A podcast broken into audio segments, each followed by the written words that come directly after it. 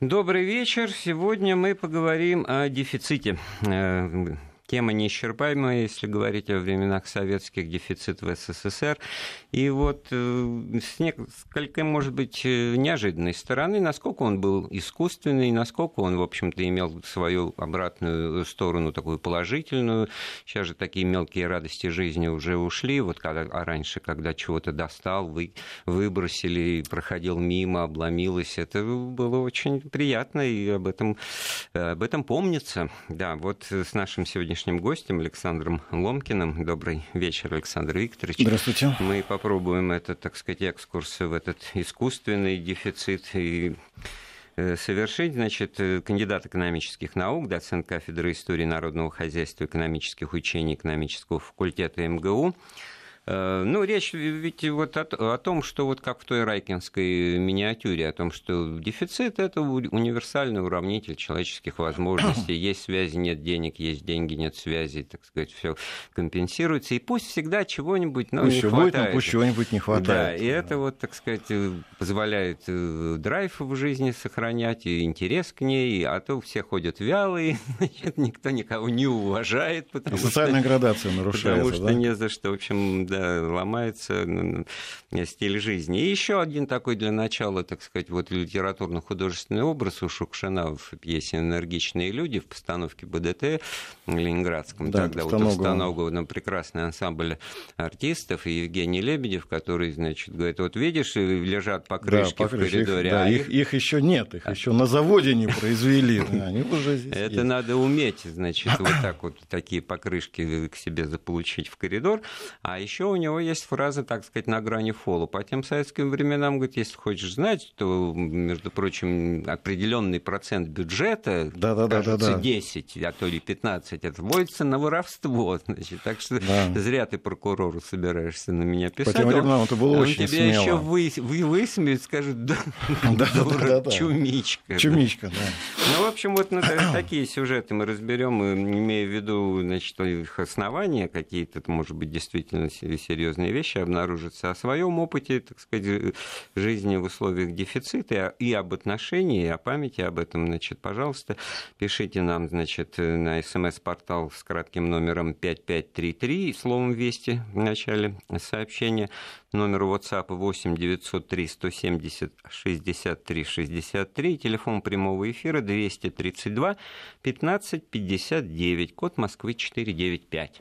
Итак, э, когда сложился дефицит, мы это сегодня разбирать не будем. Это примета, так сказать, командно-административной экономики, Жаль. как мне кажется. Да, нет, пожалуйста, какой-то изначальный толчок, да, если угодно. Тут, тут видите, какая штука, Андрей Сергеевич. Вообще тема дефицита в Советском Союзе тема такая очень нервная, потому что э, для людей, которые это все пережили, с этим сталкивались в те времена, жили, Э, это всегда рождает очень яркие образы, вы это действительно подметили. Это и очереди, и вечное вот это вот понятие что-то достать и так далее и тому подобное. Для э, поколения, которое сейчас входит в жизнь, с которым я как преподаватель сталкиваюсь по работе, это уже сфера преданий. Они живут некими такими представлениями, конечно, заимствованными от людей э, старших. Но у нас сейчас стало как-то так принято называть Советский Союз страной тотального дефицита может быть, с моей точки зрения, не вполне это даже не, только, не, не то чтобы некорректно, может быть, даже не вполне справедливо по отношению к Советскому Союзу, потому что, в общем, не всегда так оно было, это, во-первых, не всегда и не во всем. Это один аспект. А второй аспект, вот совершенно верно и хорошо, что вы начали с, именно с таких культурных, еще... художественных да. примеров. Почему? Потому что Советский Союз уникальный в этом плане страна, э, в котором был дефицит э, но... Ну, совершенно культурных а, вещей. Да, интеллектуальных. Интеллектуальных вещей. Ну, например, книги, да. да, острый спрос на книги, острый спрос на как раз произведения искусства. Помните, какие стояли тогда очереди на выставки ну, за различные на кино? кинофестивалю да, московский, э, или какой... там абонементик, не Совершенно дай бог, верно, это, да. Знаете, какой был связи, высокий связи. запрос на э, театральные постановки. Ведь иметь своего человека, который где-то там сидит при билетах в театре, это было великое ну, дело, это открывало дало доступ на к очагам есть, культуры. Есть объяснение этому, нам, мне кажется, наиболее простой ответ. Как раз эти вещи э, имеют. Ну, потому что вот есть план издания А, 15 в этом тысяч плане... экземпляров Анны Ахматовой, а ее, положим, хотят приобрести эту книгу там 150 тысяч, а у нее, так сказать, у этого издания оно в плане стоит, э, так сказать, тираж ну, 30 тысяч, я вот так вот помню, это максимальный. А вот так, чтобы допечатывать по мере, так сказать, спроса, удовлетворения, это, это не было нигде, ни в отношении ничего. Это, это, это вот как часто работает. Сколько надо, столько и напечатаем, да. спрашивают, так сказать, пожалуйста, допте, а тогда все это получится перекос. Вот Леонид Ильич Брежнев тут тоже написал целину, вот, да? Это, да, вот, и ее же как-то вот тоже же, а не получается, да, вот какого-то там, я не знаю, писателя, писателя. Я понимаю, Андрей Сергеевич, читают, да. да. Если, если я с вами буду во всем соглашаться, у нас потеряется а, канва разговора, и наши э, слушатели вывихнут челюсти а от вот, зевоты. Кстати, вот, кстати, а, вот, Александр я... Викторович, я даже не знаю, когда успели написать, такую пространную, так сказать, как, вот, как вопрос. Здравствуйте, Александр Викторович. Считаете ли вы, что основной причиной товарного дефицита и распада СССР послужил упадок аграрного сектора, который издавна помогал выживать нашей стране? Карина из Московской области. О как! Распад именно э, сложности в сельском хозяйстве, да, ну, правильно тут понял? как бы распад как прямое следствие товарного дефицита, хотя ну, как минимум на, на настроение да, это Карина, влияло. В- да. Вопрос такой, что тут двумя словами ты не отделаешься, тут лекцию вообще-то читать надо на эту тему. Немножечко нас даже из канвы нашего разговора это может выбить. Э, если, если, если, сказать, если сказать, что нет, я не думаю, будет неправильно. Сказать, что да, я думаю, тоже будет неправильно. Все дело вот в чем. Дело в том, что эта материя это очень такая сложный дефицит. Э, и в том числе дефицит сельскохозяйственных продуктов. Ведь он же был, во-первых, не всегда и не везде. Это во-первых. Я вспоминаю, например, свое детство э, московское, Пресненское. Я пресненский уроженец. Мы с бабушкой ходили на Ваганьковский рынок, который находился в двух шагах от Ваганьковского кладбища. Сейчас его нет. Да? И вот эти представления о рынке, кстати говоря, уже когда я был студентом экономического факультета и слышал слово «рынок», у меня все время ассоциация возникала именно с Ваганьковским рынком. Так вот, я могу сказать, что я что-то не припоминаю как такового дефицита продовольственных продуктов. Ни на этом рынке, ни в магазинах, в которые мы ходили. Хрущевскому Да нет, скорее Брежневскому. Да? Я уже, это брежневские времена-то были, начало 70-х годов. То, что э, обычно вот э, у нас ассоциируется с дефицитом, здесь я должен, кстати, попенять, наверное, Андрей Сергеевич, вашим коллегам, но, правда, с телевидения. У нас очень часто так бывает. Говорят о дефиците, в том числе о брежневских временах, а показывают пустые полки уже горбачевских времен такая некая такая... Ну, это, да, есть э, такой момент, такая подмена, который скажем наблюдателю так, жизни такому тонкому, да. как вы многое говорите, значит, не, не любая картинка иллюстрирует конкретное время. Давайте действительно... Так вот, вот, э, если уж так отвечать ближе, на, на да. вопрос слушателя, я бы сказал, что, пожалуй, скорее нет, чем да. Почему? Потому что слишком много других факторов, гораздо более весомых, чем этот. Это во-первых. Во-вторых, вот то, о чем мы собирались говорить, о природе дефицита. Там все не так просто, как кажется на первый взгляд. И, и уж тем более э, дефицитность какого-либо какой-либо группы товаров, в том числе продовольственных товаров, конечно, не в состоянии разрушить государство, тем более такой огромный и мощный, как Советский Союз. Этого было недостаточно. Как один из факторов, да, тем более таких факторов, которые вполне могут воздействовать на поведение социума, в том числе на его политическую ориентацию. Да, безусловно, конечно. Это, это даже можно отнести к числу, к разряду наиболее весомых факторов. Вот настроенческое пришло из Иркутской области, мне 46 лет, но, как сейчас помню, стоял в очереди, выбросили кроссовки, купил две пары, радость была неописуемая. А сейчас по тряпкам вообще Ой, нет Про кроссовки Сергей. могу рассказать точно такие же истории из своей жизни. Да, это радость на грани вообще чего-то невероятно. А сейчас это называется скучным словом шопинг. Э, жена любит да этим скучно, заниматься. Пошел, купил, да, а я там через 15 минут начинает меня колбасить, дрожь, а это померил, то померил, пятое, десятое, один бутик, другой бутик, потом еще, так сказать, ну, в зависимости от них. Был некий эффект, Никакой знаете, что-то достижение. Да, да, Постоял в очереди и в качестве да. воздаяния тебе на пару кроссовок. Хорошо, если, кстати говоря, так твоего вот размера. Все-таки я вот у меня что-то да. у самого поселилось вот эта мысль в голове говоря об искусственности дефицита? Ну, во-первых, если так системно, значит, все это в рамках понятия спроса и предложения спрос можно, и, его так или иначе всегда формируют. Этими, так сказать, потребительскими интересами так или иначе манипулируют. А теперь еще и там с банановым вкусом. А теперь еще и вот такое, вы это об этом не знали, это современные да. технологии, но во всяком случае Э, я вот помню прекрасную статью в «Комсомольской правде», такую немаленькую, в которой очень детально, толково, аргументированно объяснялось, что, так сказать, джинсы там, заграничные, это некачественное, это, браков... Э, это брак просто. Он не соответствует, этот, эта ткань, ГОСТам, мы поэтому его производить не можем и не будем, потому что это выцветает, вытирается, значит, Джинсы это вообще трется это наруш... нарушение логики И самое главное, да, не хотите этого, какой стати тебе эти несчастные фермерские штаны, так сказать, переселенцев, значит, ну, да, мы как же говорили, что действительно в стране э, рабочих и крестьян э, велась борьба, одежду. организованная борьба против, собственно, рабочей одежды. Парадоксальная вещь совершенно. Вот. Что же касается вообще в целом дефицита, видите, какая вещь? Вот я опять, так сказать, вернусь в памяти к бабушке своей покойной. Вот мы ходили иногда, помню, в высотное здание на площади Восстания, там, где не Дядя детский, Степа дежурил, не да. сад был, но да, и магазин. Там, там был внизу совершенно роскошный магазин такой, просто обалденной красоты.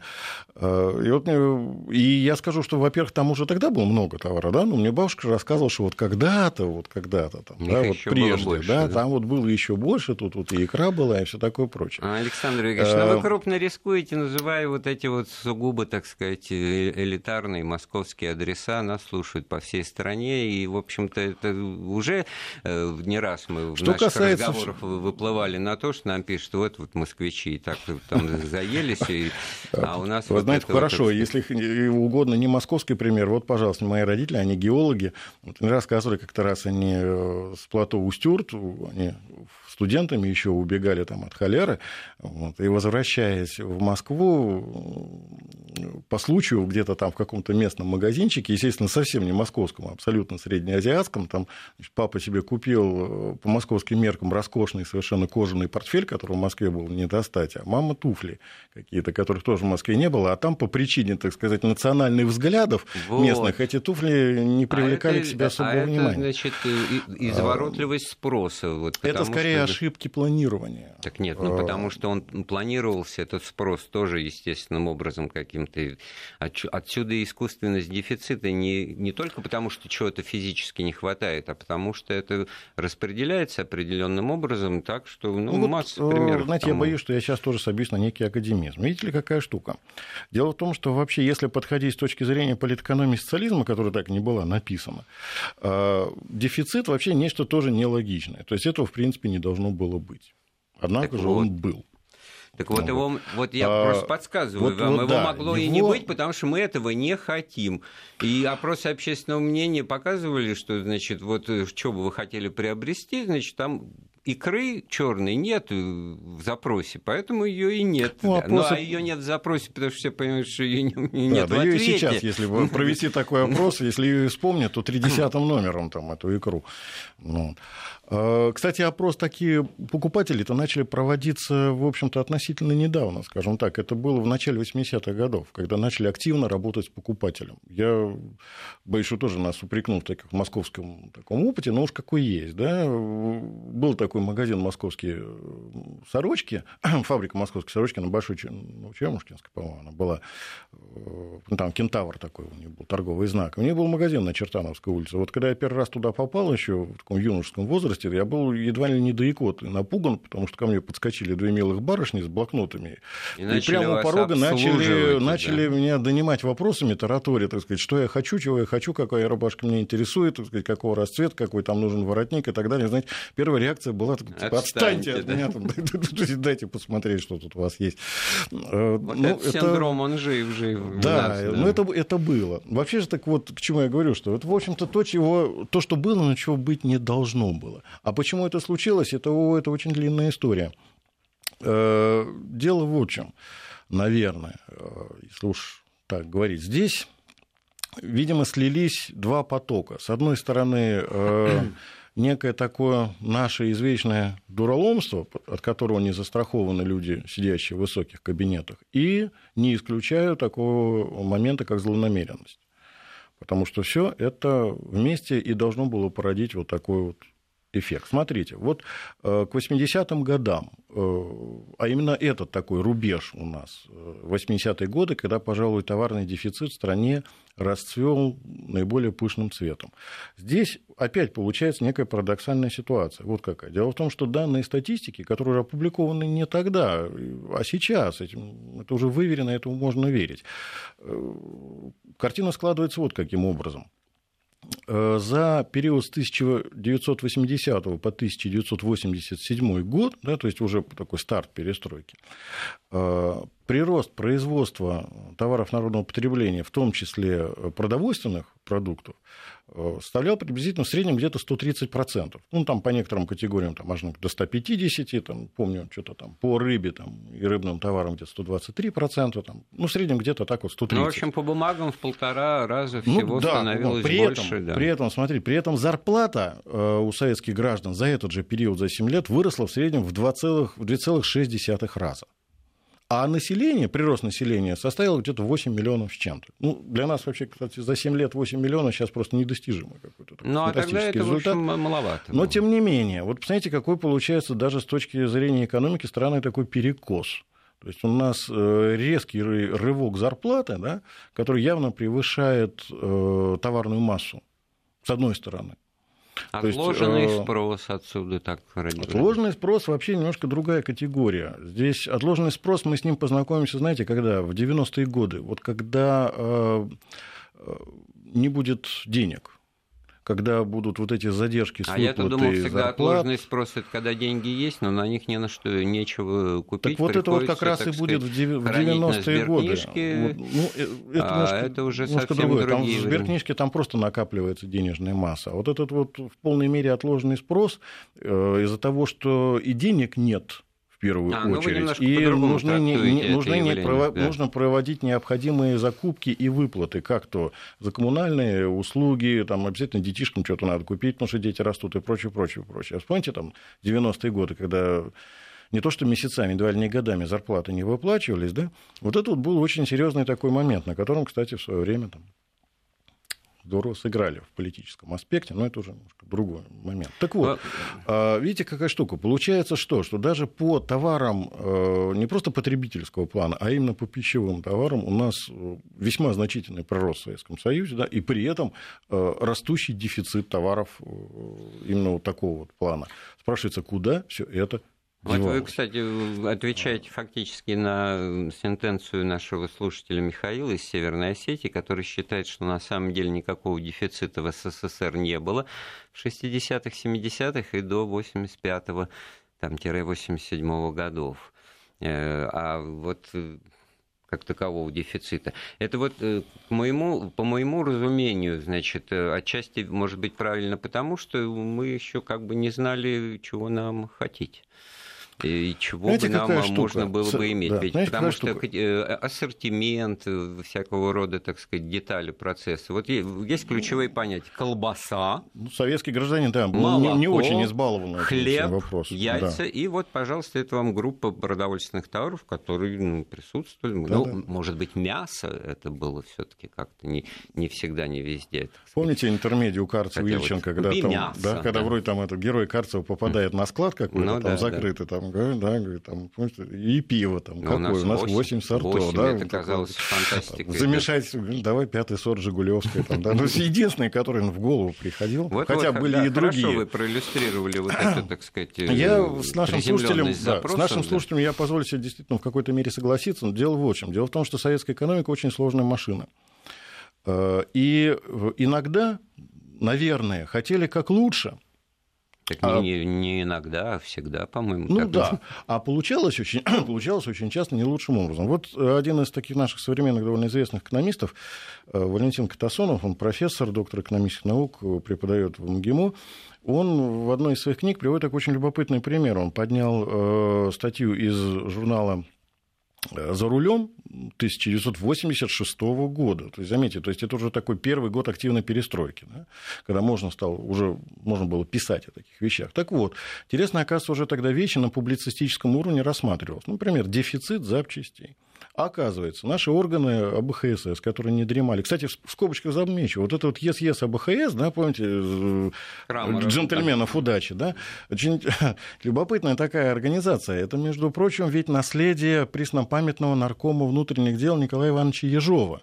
Он в 1937 году подписал э, приказ о создании отделов борьбы с хищением социалистической собственности. И вот это вот наследие просуществовало до 1991 года, а потом трансформировалось в АБЭП, там, в какой-то мере, в налоговую полицию и прочее. Так что, в общем, заветы Николая Ивановича Нет, ну а как явление вот, это отражало, наверное, то, что где-то это достанешь, да. а с работы все Я вот, вот, вот к чему говорю, да. Откуда взялся, имеешь, откуда взялся дефицит запчастей, как вскрывает АБХСС? Интересная штука. Оказывается, хотели как лучше как на Западе сделали вот эти вот станции техобслуживания СТО да, а, фирменные. Ну, помните, ну, в Москве на Варшавке знаменитый там, этот центр и другие. Вот в фильме «Инспектор ГАИ», там, где Никита Михалков и Сергей Никоненко играют, uh-huh, да, Михалков uh-huh. там как раз играет такого директора этой станции техобслуживания, фирменной, как раз начало uh-huh, 80-х да. годов.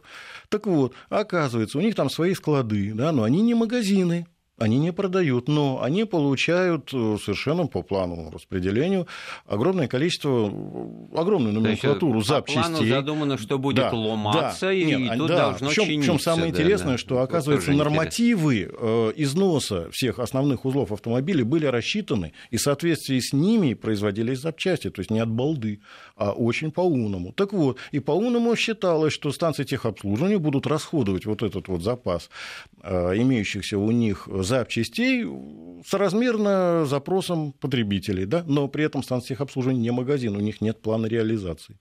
То есть туда товар, вот этот запчасти поступает, и привет. Он а там оседает на складе. Да. А истребуется, да. что называется, по факту. При этом э, в обычные магазины автомобилей, ну, были такие магазины, да, э, туда эти запчасти практически перестали поступать, потому что мы резонно заметили, ребята, вы продаете не автомобили, то есть автомобили, а не запчасти. Запчастями занимается станция техобслуживания. А на станции техобслуживания получилось, что, оказывается, интересно попридержать, а потом уже организовать определенные схемы, конечно, преступного порядка в условиях того времени, что приводило к росту цен. Оказывается, там, там приводится пример, там какие-то эти самые прокладки там, на коленвалах при госцене там, в 7 рублей 20 копеек, что ли. То есть, ну, вполне такая сносная для советского ну, да, времени цена. мелочь, без которой да. машина не поедет. Уже на черном рынке стоила порядка 140 рублей, то есть в 20 раз дороже, а это практически было равно зарплате такого среднего человека. Да? Вот, пожалуйста, вам преступная схема, которая родилась, в общем-то, из благого намерения, которым, как известно, вымощен. Нет, но ну, она родилась не просто из намерения, а просто из э, той, так сказать, распределительной системы, в которой как бы предполагается, что действовать надо именно так, а не эдак, а любые, так сказать, внедрения в нее, так сказать, человеческого разума, смекалки, так сказать, и прочее, они, ну, система бессильна. Я позволю себе вновь с вами не вполне в этом этом плане согласиться. А я вспомнил еще один пример из «Фитиля», одного из первых э, киножурналов, там, где еще 63 -го года, когда продавались еще в открытые москвичи, и вот стоит стоянка, значит, приходит, прибегает человек, уплативший деньги в кассу, и, значит, ему говорят, выбирайте, только вот эту не берите, которая под чехлом стоит. Ну, естественно, а что такое, давайте вот ту, которая под чехлом. И вот этому сторожу, значит, отсыпает энную сумму денег, а он потом переносит чехол на следующую, и да, история да, да. повторяется. Вот Зло. вам, пожалуйста, вот примерно то же Злая. самое, что и с механизмом действия Власти, станции да. техобслуживания. Сделаем перерыв на новости. Да, мы сегодня говорим о дефиците в советские времена, насколько он был искусственный, насколько он был естественный, насколько это было все даже очень хорошо и мило, и вообще, может быть, э, если даже чего-то не хватало, это не значит, что это дефицит. У нас в гостях э, доцент э, МГУ Александр Ломкин, и у нас есть звоночек, он мне подсказывает. Да, добрый вечер, мы вас слушаем. Добрый вечер. Добрый вечер. Тема необыкновенно интересная. И я согласна во многом, что говорит ваш гость. Первое, с чего начал. Выпуск книг, театры. Все тогда читали, все охотились за книгами, и уровень наших детей, школьников особенно, был несравнимый с современным. В театр я ходила записывались и отмечались, ходили на какие-то особые постановки, нужно было выдержать эту очередь. Дальше, если взять качество продуктов, не сравнить. Любительская колбаса за 2,90 от порога магазина запах колбасы. Там было мясо столько, сколько надо. Сегодня все это разбавлено химией, и цены поднялись в десятки раз. Третье. Товарищ сказал, что он попал в магазин сорочки на Черемушкинской улице. Наверное, это тот магазин, где я работала много лет. Проблема в том, что мы сегодня отстаем по производительности труда очень намного. У нас зарплата опережает рост производительности труда. Вот. Вам предложили много сорочек, тогда производительность труда на предприятии была 22 сорочки за 8 часов на человека. Сегодня принцип малых предприятий, малого бизнеса привел к тому, что такой производительность нельзя обеспечить. И последнее. Мы тогда была страна СССР, где было изобилие сырья, особенно дефицитного хлопок. Сегодня мы этого не имеем. А хлопок – это здоровая ткань для всех видов одежды. Спасибо Сегодня большое, Лида. у нас главная, заканчиваю, Да. главная причина отсутствие денег у людей. Рост зарплаты в последние годы значительно опередил. Руководству страны нужно обратить Ну, здесь на это какой-то- да, внимание понятно. и поднимать то, что надо. Огромное спасибо да. за эту беседу. Спасибо вам вам. спасибо. Спасибо. Правда, какой-то парадокс наметился. Тут вот тоже пишет, сейчас дефицит денег, товаров-то полно.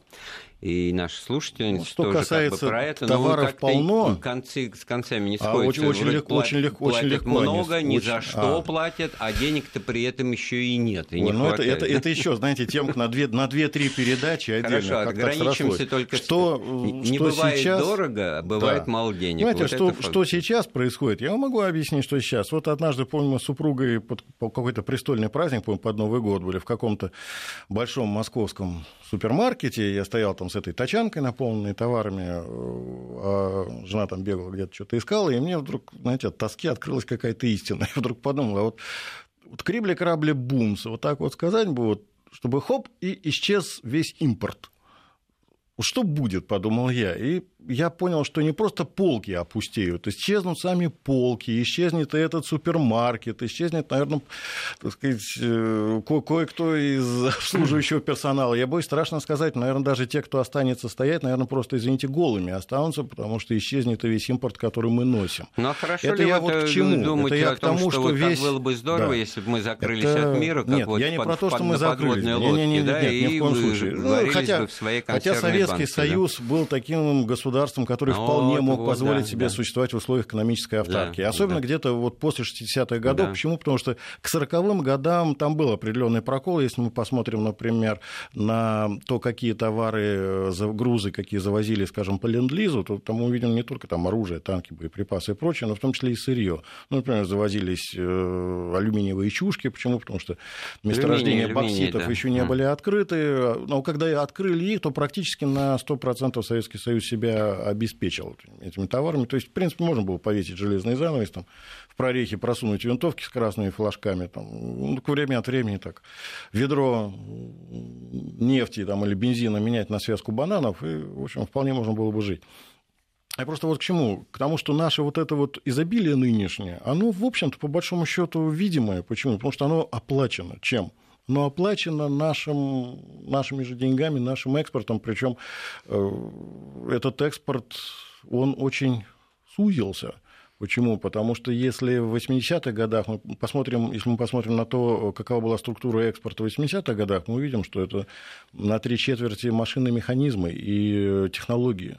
А если уж мы и экспортировали углеводороды, то они экспортировались в основном уже в переработанном виде. Ну да, что касается это, непосредственно уже конечной продукции товаров, как шир- ширпотреба, да, которые уже Да, просто Советский Союз вполне мог бы обеспечить то же самое, но просто если Но, так сказать, тот, вот просто своя, не тратились Своя рубашка, это. мы о сорочках много сегодня говорим, ближе к телу, но она ближе-то, когда в ней комфортнее, приятнее, уютнее, и воля ваша, значит, второго рода вопрос отечественного а на производство или, или иностранного. Да? Если мы, значит, чего-то хотим как потребители, прекрасно понимаем значит, преимущество товара с точки зрения его качества, по отношению к Нас, отечественному, да. ну, те же автомобили возьмите. Знаете, ну, давайте доказывать, почему вот ну, все на «Жигули», все на, на «Ладу», все на «Калину». Советский значит, Союз, да? с моей точки зрения, крупно проигрывал... Где, где же ваш патриотизм? Да, Советский Союз да. крупно проигрывал на уровне обертки. Вот мы не умели красиво упаковать Правильно, и красиво что никакой конкуренции сдать. бери, что да есть. Дело не только дело. в конкуренции, вообще просто этому не придавалось э, значения. И правильно делал, да. содержание, в общем, Это лишние расходы, конечно. Действительно, советский человек он был такой неприхотлив в этом плане, он вполне потреблял это все. Вот, Но знаете, вопросы, вот... вот мы хотелось бы вернуться, да. знаете, к вопросу как раз об э, искусственной организации или не, да, не да. организации. Вот смотрите, был такой страшный эпизод в нашей советской истории, это расстрел Новочеркасске 1962 года, да, когда возмущенные граждане вышли на улицу, и, в общем, кончилась эта трагедией. А что в предыстории-то в этом плане, причем экономической, а не политической предыстории? А здесь, извините, так сказать, как бы повышение сказать, помягче. На... Да не просто повышение. Смотрите, ну надо же было Хрущев взять и отменить, например, Госснаб.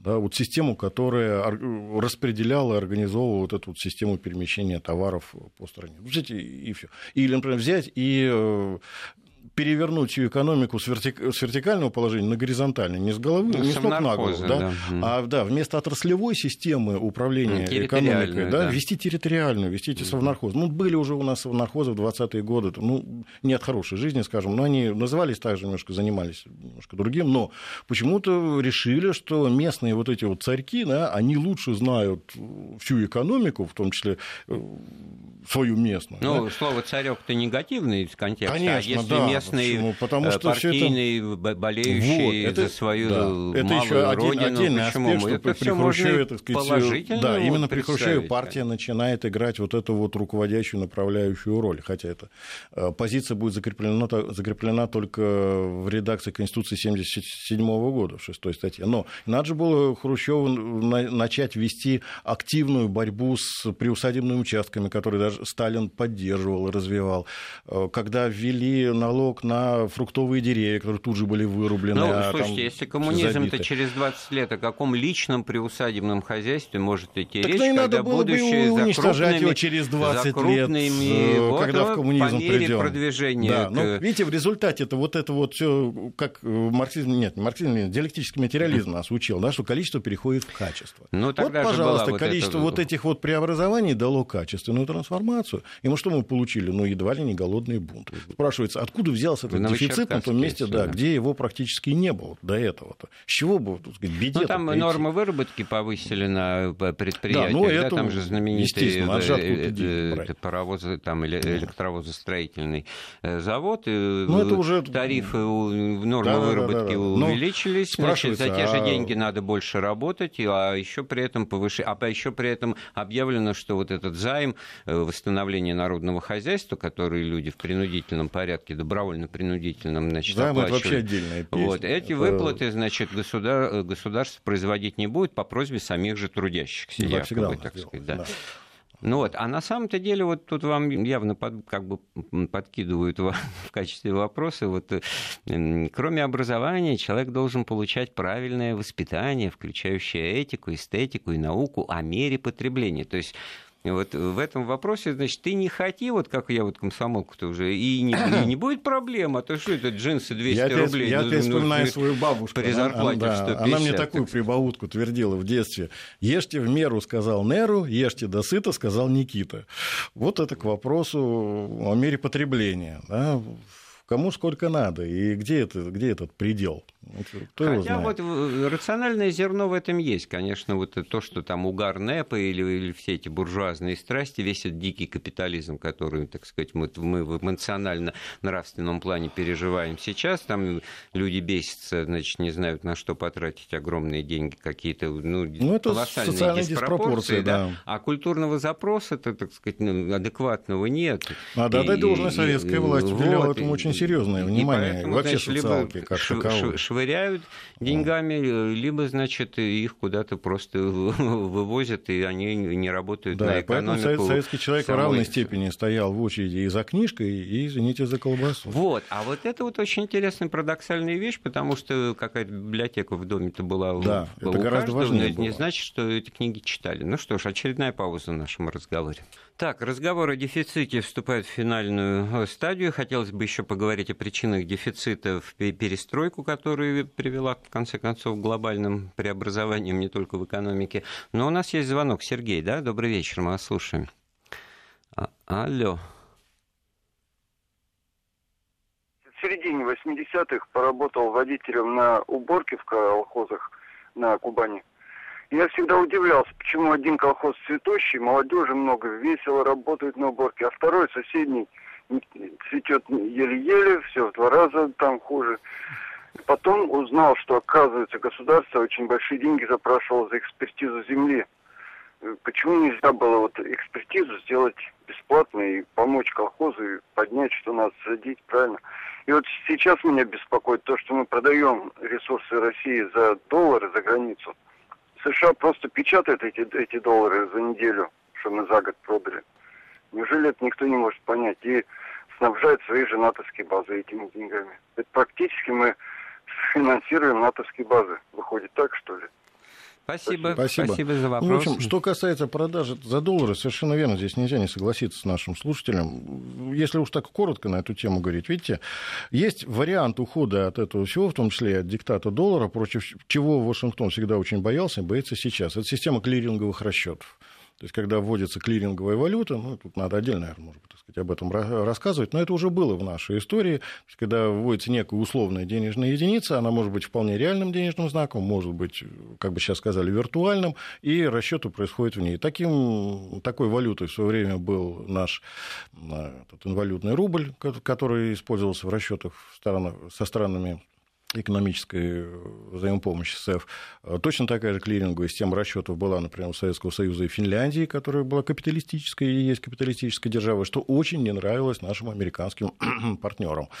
Ну, так что, в принципе, от этого можно уйти. И, наверное, так сказать, в эту сторону как раз и движется Евразийский союз, если мы об этом говорим. И, по всей видимости, к этому и придем. Ну, а возвращаясь к теме дефицита, я вот просто действительно вот, э, слушатели подхватывают, подбрасывают, соглашаются. Говорят, был дефицит, но у всех все было, да, вот действительно, вот да, это приехал вот иностранец, О, это надо отдельно... в, приехал в да, холодильник, это... ему открыли, он говорит, слушайте, Тут... у вас в магазинах ничего нет, а в холодильниках была все такая, есть, фантастика. Да, была такая замечательная институция под названием «Заказ», помните, да, э, когда работники предприятия получали заказы к каким-то праздникам. Ну, не только и... к праздникам, а потом это все еженедельный Ну, не только к праздникам, да, это уже да. спецраспределитель, это номенклатура, нет, это уже нет, отдельная я жизнь. как раз во времена перестройки а, ну имел да. честь совершенно рядовое предприятие, которое называлось «Архив древних актов», Э, Знаем при, такой, приплюсовать да. значит, в, на вот такое снабжение, будучи председателем правкома этой да? чудесной ну, организации. Вот нас время... приписали, вот там сейчас сносит этот Погодинский квартал, где там был да? магазин, значит, напротив каучука вот этого Дома да, культуры. Да, да, да, да, и мы да, туда, да, значит, ходили, несколько человек с сумки, значит, поле, да? да, да, и, и, и просто вот уже на, на, на самом деле речь шла об абсолютно элементарных вещах. Там консервы, Правда. гречка, так сказать, Ну, я вот в это время в одном далее. почтовом ящике по молодости Тушенка, лет работал. Да. Приблизительно такая же картина была. Время от времени Но это уже какой-то дефицит. Вот как раз дефицит эпохи перестройки, значит, 89 ну, Дефицит эпохи перестройки, да. Для того, чтобы с этим разобраться, надо вообще посмотреть, какого рода, разобраться с тем, какого рода экономические преобразования происходили в этот период. Боюсь, у нас на это просто времени не хватит. Это вообще отдельная тема для разговора. Здесь я бы отметил вот какой момент. Сейчас стали так на уровне пока таких аккуратных разговоров поднимать вопрос действительно об некой инспирированности этого дефицита. Вот, пожалуйста, так сказать, такой пример, который я еще помню, это картинка 90-х, нет, конец 80-х, нет, или самое начало 90-х годов, мои студенческие годы. Помните, была супер популярная программа «600 секунд» на Ленинградском Но телевидении. Она еще 80-е да, да, да, да, да. раз Так вот, я помню, были там такие сюжеты, на которые охотно выезжали бригады, в темный лес, в лесу гора копченой колбасы, следы от автомобиля, явно, значит, приехал самосвал, высыпал там значит, да. на полянке эту колбасу, и картинка такая просто, которая била по нервам, конечно, советского человека той поры, прям, знаете, такая бодлеровская, там, на пиршество спеша, жужжащие тучи мухи над мерзкой грудой велись, то есть там уже и черви ползали, и копошились, брюхи, вот там уже вот все, там уже там все это гниет. сказала да, бы моя вот бабушка, спрашивается, да. здесь чисто экономической точки зрения, а как такая бодлеровская картина вообще могла возникнуть? Потому что э, при всей своей громоздкости, но советская экономическая система была довольно четко ранжированная и очень грамотно построена. На чем, кстати, та же самая система БХСС стояла, что э, из ничего ничто не могло возникнуть. И на чем в начале и разговора персонаж да. Лебедева, да, да, да, и на чем играл персонаж, не сделаны, да, они не учтены. Прав, совершенно есть, верно, значит... потому что и персонаж Лебедева, и, соответственно, автор Василий Макарович Шукшин все прекрасно представлял, что из ничего ничего не могло возникнуть прямо по закону Ломоносова-Лавазье и в никуда пропасть не могло. И если даже откручивать назад, ну, вспомните вот эти сюжеты в советских фильмах, когда детективная история развивается, с чего? Где-то там в аварию попадает автомобиль, там что-то по накладной смотрит, а откуда он ехал, а чего он вез, там, да, и так далее и тому подобное. Дело Румянцева. Да, да, да, да, да, и раскручивается целое дело. Так вот, э, это же грузовик должен был, у него должна была быть водительная накладная закрытая, куда он едет и откуда, значит, где-то он что-то нагрузил ну, и так далее, и так вот далее. Все вот это Вплоть до бычка, да. даже бычка убили, забили не да, просто вот... так, чтобы сделать из него колбасу. Все да это вот задокументировано. Я стою на том, что как откуда? раз вот это то, что вы, в общем-то, позитивно а... оцениваете, а я как раз вот вижу, что в этой системе бумажной. Знаете, Андрей Сергеевич, я оцениваю не позитивно или негативно, я оцениваю именно, с позволения сказать, как человек, изучающий э, историю, ну, экономическую историю. тогда нельзя Но я так своим студентам говорю, что для того, чтобы разобраться в историко-экономических аспектах, надо стараться смотреть на исторические реалии а глазами а современника. Откуда в этом лесу, в этой страшную историю? Вот, вот спрашивается, да, а кто вот эту страшную сказку в лесу-то создал? Значит, спрашивает, значит, как в римском прае Куибона, Куипрода, Значит, кому это надо, кому это выгодно. Значит, кому-то это надо. Это не списанная колбаса из э, магазина, потому что списанная вывозилась организованно на свалке, которые деликатно назывались полигонами.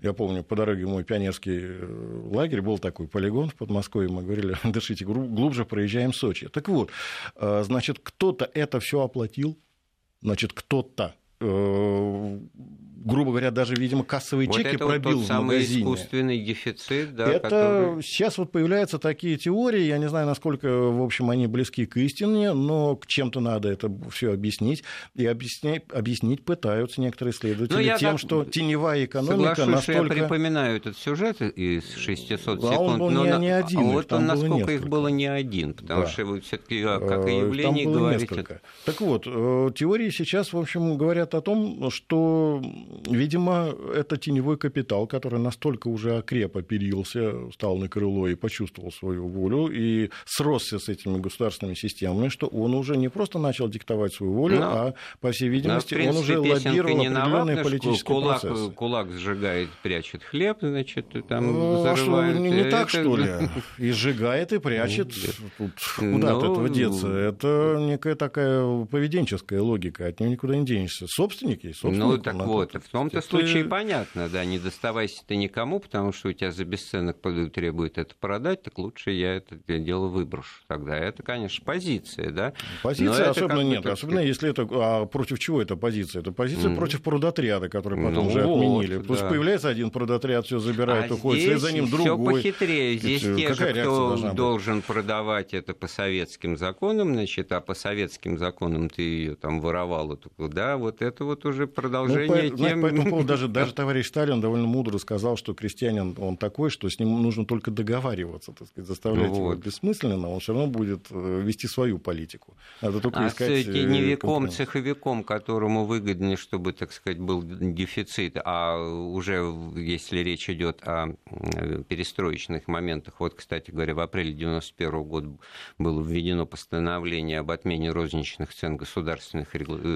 Э, таких вот регулирований. Надо говорить тогда не начинать не с 91-го, а с 88-го, если мне память не изменяет, в октябре, да, тогда э, закон о кооперации тогда активно уже вот это все стало так Вот закон о кооперации, он э, лег на ту экономическую основу, которая была прежней, и где брать ресурсы, вот, где брать сырье Э, кооператору, который колбасу хочет делать. В идеале в... предполагалось, что у предприятий государственных э, есть всякого рода неликвиды, которые могут не использоваться, да, но они использовались-то такое... только в том случае, если, извините, директор э, обалдует и ничего не делает. Потому что если хороший директор, у него наверняка на хорошем заводе был цех вот, ширпотреба, не, не который из этого, не, не из, да, из этого неликвида что-то делал там, и так далее и тому подобное. И примеров того, что как вот из этих вот отходов производства рождалось что-то удивительное, да не с числа. Понимаете, даже есть такие вещи, которые нас сопровождают до сих пор. Я вот, честно говоря, с удивлением узнал, вот у меня вот ребенок катается на снегокате,